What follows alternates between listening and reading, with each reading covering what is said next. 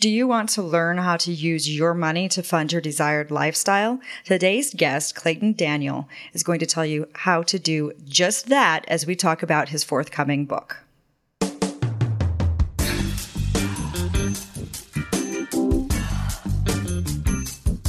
Welcome to Adulting, the podcast where we want to adult every day. Download episodes at adulting.tv.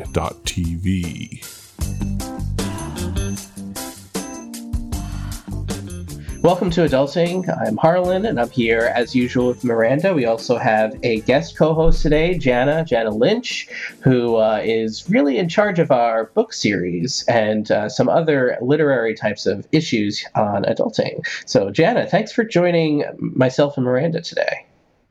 Thanks for letting me be here. Of course. And our guest today is uh, Clayton. And Clayton, could you introduce yourself and just tell us a little bit about yourself? Yeah, certainly. Um, well, I'm coming from very unsunny Sydney right now. Uh, I started out in music, went across into accounting when I was in my early 20s and realized I sucked at music. And then I, I yeah, and then I went across into sort of the, the more personable uh, cousin of accounting called financial advice. Uh, then went on, built, uh, and ultimately sold my own practice. I put all those lessons in my yeah upcoming book, Fund Your Ideal Lifestyle. That's you know this is really really interesting to me personally because my life path has mm, similar it has been pretty similar to yours. I also studied music and went into music, mostly teaching, but also other arts. It's not that I found out that, I mean, I probably did suck, but it, it really, there were some other issues that I had to take care of. And I found myself doing accounting as well. Oh, wow. Yeah, it's, it's really interesting the way things work out. And I went from accounting and to, you know, I was at the point I was really trying to figure out my, my own financial situation. And, mm and that's about when I started blogging. So you you started a practice, I started blogging. Either way, we were both reaching people and talking to them about our own mm. financial situations, and and here we are now, talking years later. yeah, that's that's that, that's very uncanny. Yeah. Tell us a little bit about the book that you have coming out, and uh, what is the what's the main point that you want to get across? Yeah, certainly. If, if there's one thing that I'd like to get across, it's that after working in money for like 10 years, and I really I got into working with money because I was this broke, you know, musician, and I thought, well, I guess the best way to to to not be broke anymore is to work with money. And and over the course of the next sort of decade, um, I did become an expert in that subject of personal finance. But then I realized, you know, unless someone does 10 years of deep diving into this subject, it's it's quite hard to to get really good at it. And I guess that's why I, I had a successful business because people would pay pay me to do that for them. But I thought after a while, I started emailing my clients and asking them what is it that they really wanted out of life. Right. So, um, what do they want to avoid? What do they want to do instead? What makes them happy? What makes them sad, you know, and all these kind of questions. And when they all came back, basically I could whittle all of them, all of those problems down to three main problems, which was spending too much time at work, uh, not living, you know, the, the, the lifestyle goals that they wanted, and uh, and failing to build long term assets. And basically, what they were kind of saying was that they wanted to avoid wasting your life. And and, and that was a really strong moment for me because I'd realized I'd been working on helping people make more money, but that wasn't what they were interested in. That wasn't their core uh, value, if, if that's what you want to call it. And so that led me down this massive path of a couple of years while I had my own practice and I was able to do so about learning what people wanted out of life and then helping them achieve that with their with their money. And I guess if I was to summarize the whole book, it is that I would call it happiness and fulfillment has come about that I've seen in my clients when they identify what they want and achieve it through their means that they currently have rather than just not articulating it and just simply going for more, you know, more money and more, more, more, more. So, uh, you know, avoiding that ambiguity and instead articulating what you want and then using your money to achieve it. Yeah. That actually really resonates with me a lot, Clayton. That's something that I look at a lot in my life. I, I view my money as like the means to the end. And I see it as kind of a tool to help me create the lifestyle I want to live. And so a lot of the time when I go through, um, I look at, you know, what are my values? What do I want to accomplish? What do I want my money to do for me? And then I kind of base my decisions on that. And, and sometimes it means that, you know, I, I give up some things that I don't really care as much about. Uh, in order to kind of move into the things that are really the most important to me. And and is that something that you know you kind of see as well that you kind of have to say, okay, what are my values and is my spending reflecting this? And now I need to cut out the things that don't fit with what I want my life to be. As you've just said, once you've got a good idea of where it is that you want to spend your money and you go ahead and start pulling down on things that are less important and start spending money on things that are more important, you immediately get a major uptick in the quality of your life purely because you're avoiding yeah, just wasting your money. And and I guess that comes right down to you've obviously sat down and said, okay, this I get, you know, sort of four out of 10 enjoyment for every dollar spent. But over here, I get eight or nine out of 10 and such a simple thing, but a lot of people don't do it. And I guess even though I'd worked in money for 10 years before I sort of realized any of this, it is, it turns out to be probably the best way to get more out of your money today rather than sort of putting everything off until you're a millionaire before you live your ideal lifestyle. You can absolutely do that just simply by articulating. And the fact that you've done that means you're 80, 90% of the way already. I find it really interesting that a lot of your clients uh, have this fear that they will wake up one morning and realize, or or just fear that they wasted their life away because they they were waiting, you know, they're waiting for the right time to start enjoying their life. So, you, so you talked about, you know, maybe enumerating or figuring out what those, what those areas of enjoyment in life are. How, how do you come up? How, how does one come to the conclusion or, or find a way to evaluate where their enjoyment comes from? Mm, really good question. While n- none of my clients used the term fearing that they waste their life, they they did put it in ways that that made sense to them. Like I'm spending too much time at work, you know, um, not having enough money is stressing me out because I'm spending it in all these different areas. So, so I guess that was the, the term of wasting their life. Really was a summary of of many people and many people's answers. So part of financial advice is really getting to to what people's values are. And there are many different ways. I mean if you go on the internet you'll find just googling how to discover your own values you'll find a lot of information. But what i found worked really well is if we take a small detour into the more sort of softer side of life if you will and that was to figure out what someone's purpose in life was and that's a really, really, really, really, really deep question.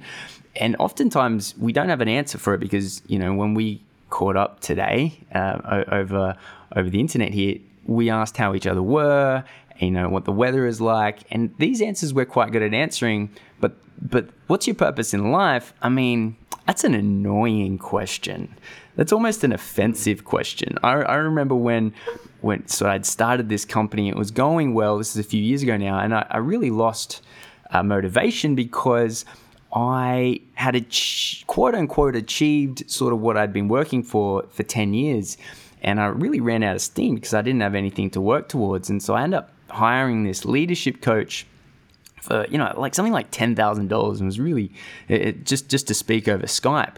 And after about a five minute introduction, he goes, Right, so Clayton, what's your purpose in life? And I was genuinely offended by the question because I didn't have an answer. I'd, I'd, never spent any time thinking about it. It was probably overly intimate that I was prepared for. And yet, once I spent a month figuring out what the answer to that question was, I was able to then make other decisions from that. So, sort of like that was the center of gravity. And then I was able to combine that with my professional skill set, which was money.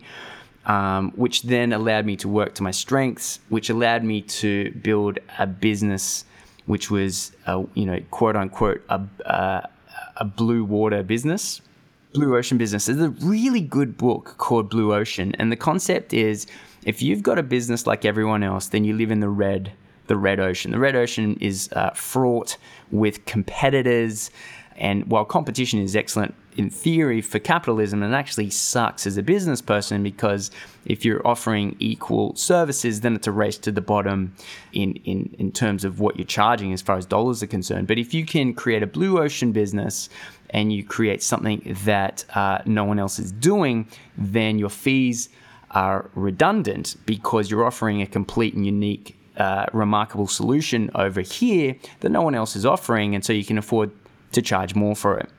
When I sort of spent a month thinking about my, my purpose in life, it came down to I like making uh, things simple for people so they make the best decisions, combine that with money, end up creating this cash flow business. And everything came about through this one question that I was paid a lot of money to get asked, and what was my purpose in life.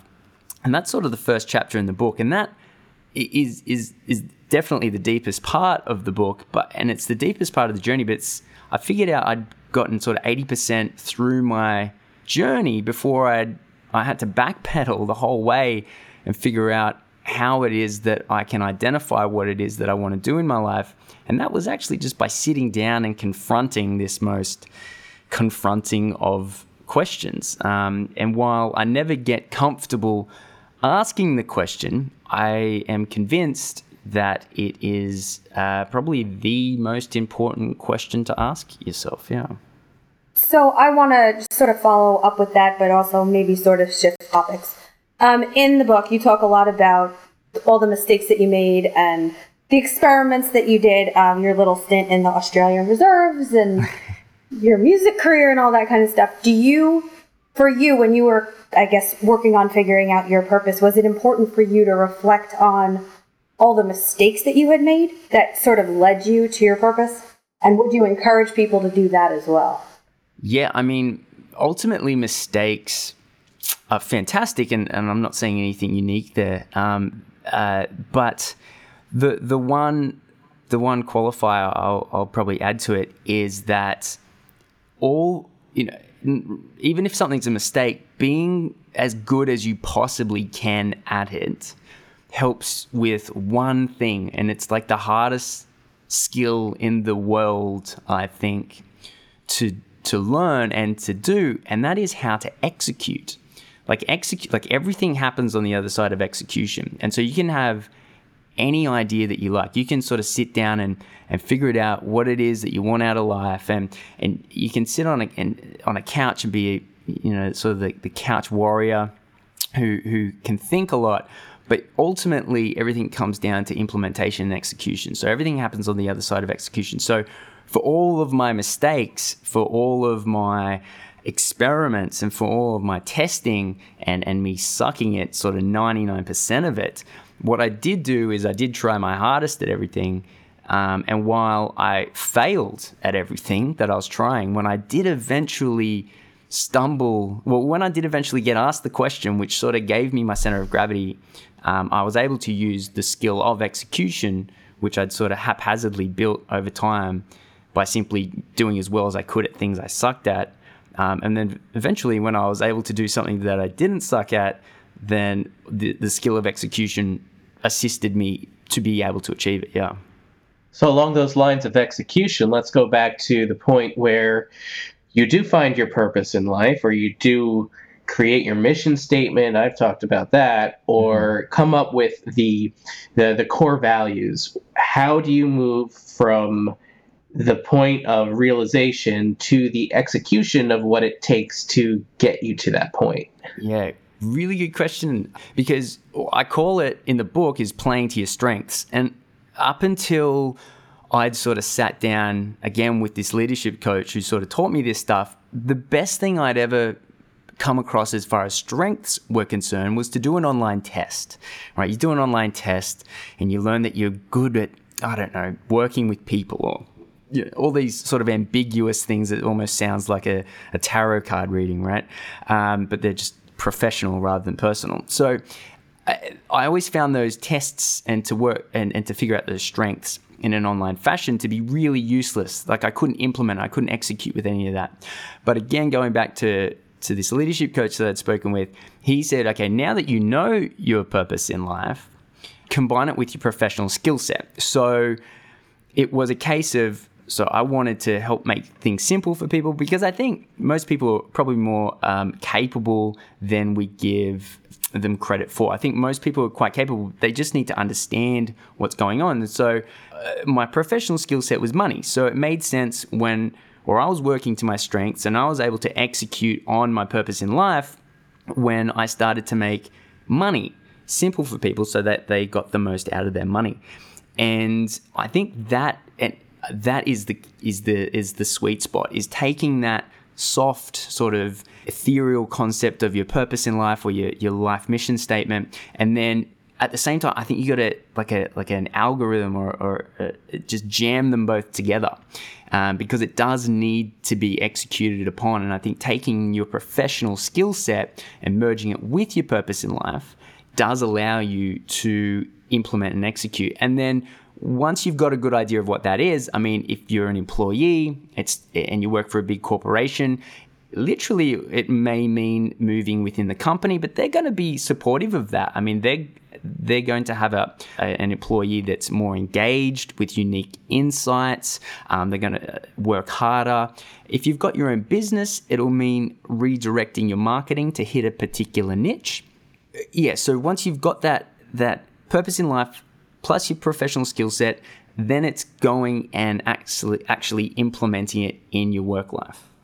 What do you see from your clients in terms of the differences between those, say, who work for themselves or those who work for companies? Are, are, is there any difference in terms of the types of visions for their lives that they see, or any differences in the types of execution they might go about?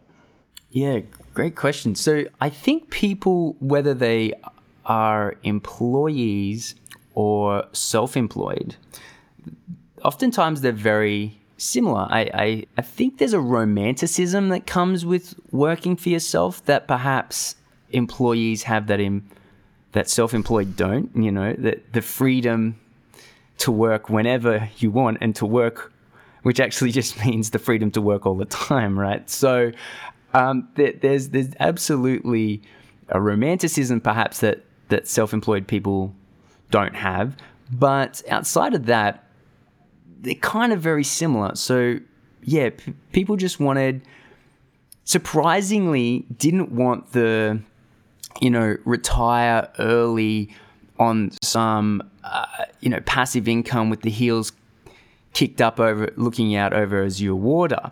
Now that sounds amazing, but what I did find is these people actually really just wanted to do normal life, but done as well as possible. You know, spend time with family, build some long term assets, get enjoyment out of their work. They were, they were really sort of, they, they weren't glossy magazine headlines. It was, it was more real than that. And I, I have found that probably the only difference between those that were employed and those that were self employed is as an employee, you have a really big advantage in that you can predict your income.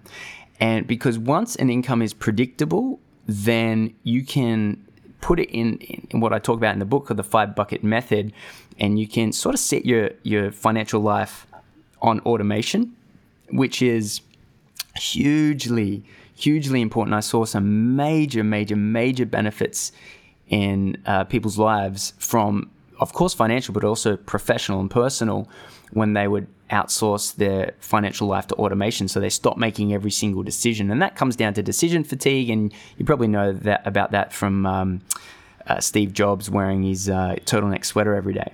The big difference is with self-employed and employed was employees had predictable income. So pretty much every time I spoke to someone that was self-employed, I would say, okay, I get that your revenue, your company revenue is is is chunky and and is it'll go up and it'll go down. So what I need from you is I need you to pay yourself a predictable salary. So if your company, if you're self employed, and, and you pull in $100,000 over the course of a year and you're going to spend, say, 50,000 of that on expenses, then what I want you to do is take that 50,000 that you've got that you're going to draw down as profit and pay yourself $1,000 a week. And with that $1,000 a week, because that's predictable, then we can plan, we can help you yeah, achieve your ideal lifestyle according to the the level of income that you have.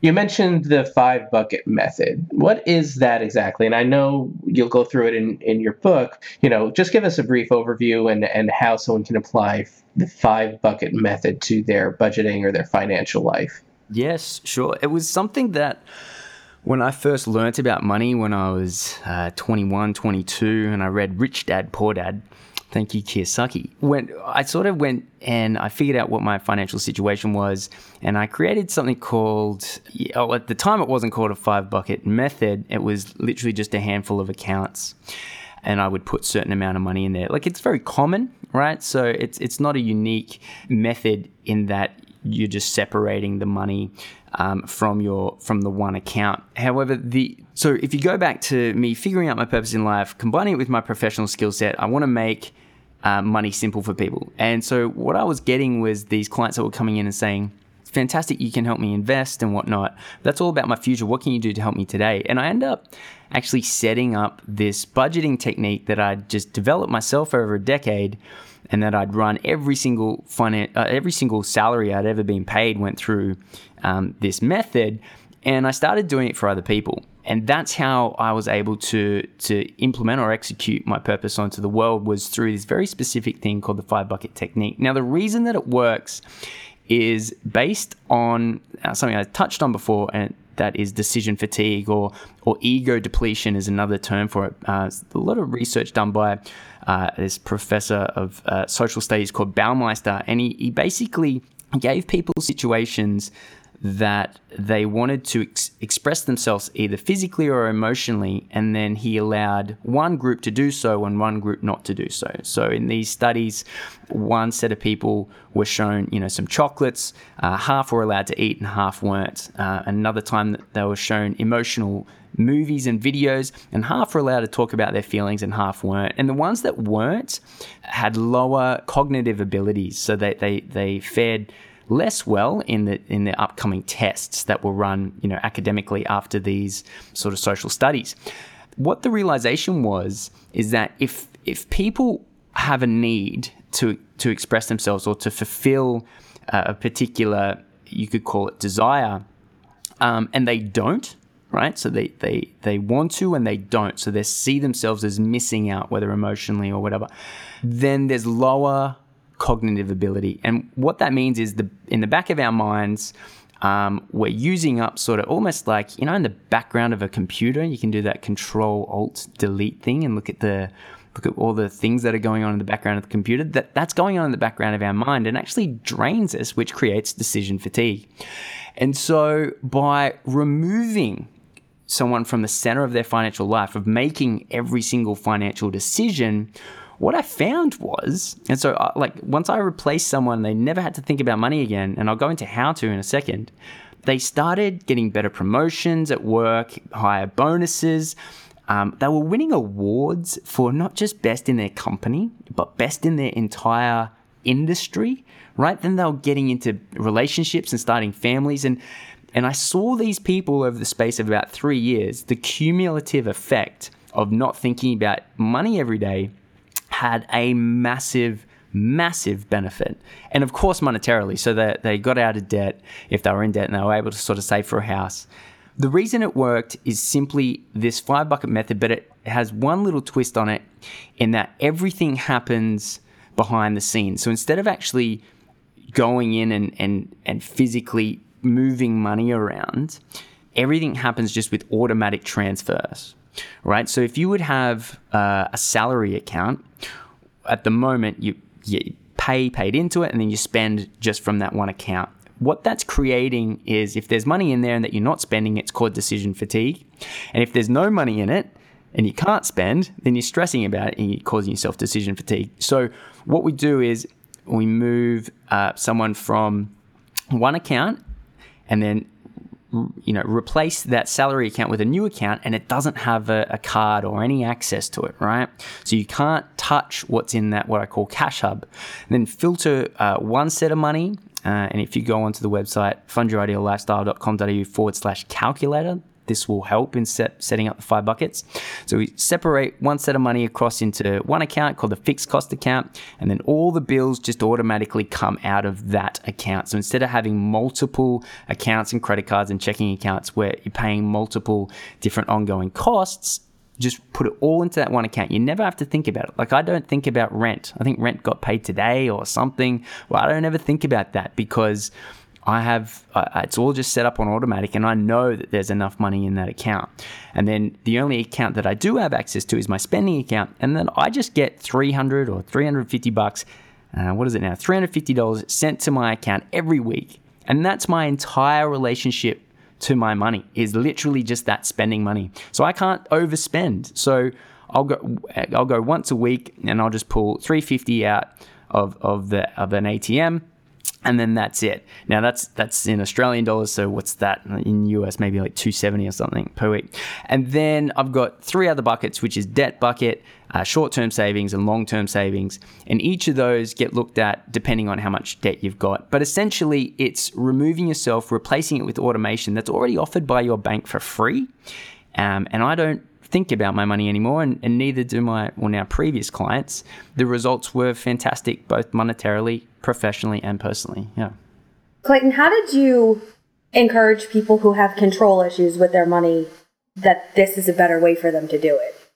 Yeah, so ultimately the person is still in control. That's the best thing. So um, it's not that they're not in control because all those decisions, those automatic payments, are actually the decisions of of that individual. So so even though they're not personally going in and, and moving the money around, you know for a fact that not a dollar, not a cent is getting moved around that isn't dictated to by the person who made that decision in the first place. So they are, they, they are, they are completely in control.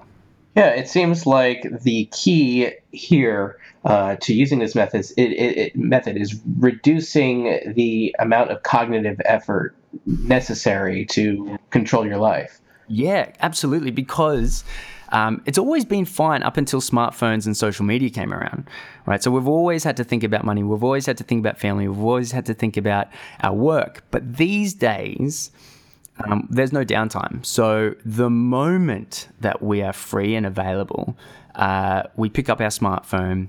You know, there's a lot of studies on how, how many times we pick up a smartphone per day, and, and we're always getting notified of social media. You know, this is happening, that's happening. Look at that notification. And so, because of that, that that's sort of been the tipping point. So now our brain, the only downtime our brains have is now is sleep you know, and I've got this sneaking suspicion that one day they'll even learn how to infiltrate that. But because of that, the world has shifted. Um, and now you've got two options. You either put down the smartphone and stop stop your social media, which just is never going to happen, right? We, uh, abolition just never works. Abolishment doesn't work. that case, you, you, you have to find um, somewhere else to, to make small changes to get big results. And I've found that money is actually the thing day to day cash flow is the thing that you can outsource to automation. And that gives you the advantage now of actually having uh, a big thing, a big part of your life that you don't think about and you, you get advantages. So Clayton, what is your ideal lifestyle? Great question. Uh, it's because I certainly, certainly, certainly don't walk around saying I'm living my ideal lifestyle or anything like that. I, it is a journey. Could you imagine? So, I would uh, none of my friends would ever want to hang out with me. Um, so it's it's definitely a journey. It's uh, for as many mistakes as I've made, I still make equally the same amount. And the the ideal lifestyle, I don't think is is a point that you arrive at. I, I think that human nature dictates that once we are a little bit satisfied with something, we'll probably move on. You know, we'll, we'll probably extend the amount uh, that we want, and and that and that issue, I guess, is coming back to that original topic of the podcast of avoiding more, because more more is a is an insidious thing, and it it comes and bites people when they don't realize it. So, an ideal lifestyle, I guess, is is a constant um, challenge to to say I'm happy where I am, and then these are the things that make me happy. Spending time with with friends and family, maybe it's traveling, whatever it is, and and focusing on doing doing that and yeah i don't think i'll ever get to a stage where i've got that figured out but i'll i'll go from making less mistakes i guess and and and yeah so why don't you uh, um, tell us where everybody can find you and where they can pick up your new book yeah um, so www.fund f-u-n-d your ideal lifestyle.com.au AU. And then if you want to read the blog, it's forward slash blog. The book is coming out in 10 days, well, actually 11 days for you guys, uh, on the 17th um, on Amazon, which I'm super looking forward to. It's been 18 months um, and a massive journey to get there. So, really looking forward to that. I have on, on the blog is sort of, you know, I, I do a monthly uh, podcast. Uh, uh, I do, you know, there's there's a bunch of things on there, but but mostly, yeah, probably just the book would be would be the main place, and that'll be available in ten days. Oh, fantastic. Uh, well, thank you so much for joining us today, Clayton, and uh, thank you, Jana, as well, for being our, our guest host today. And you can listen to more adulting by visiting our website at adulting.tv and subscribing on YouTube uh, or subscribing on YouTube as well as iTunes. iTunes is adulting.tv slash iTunes. And uh, thanks for joining us today, and you will hear from us again soon.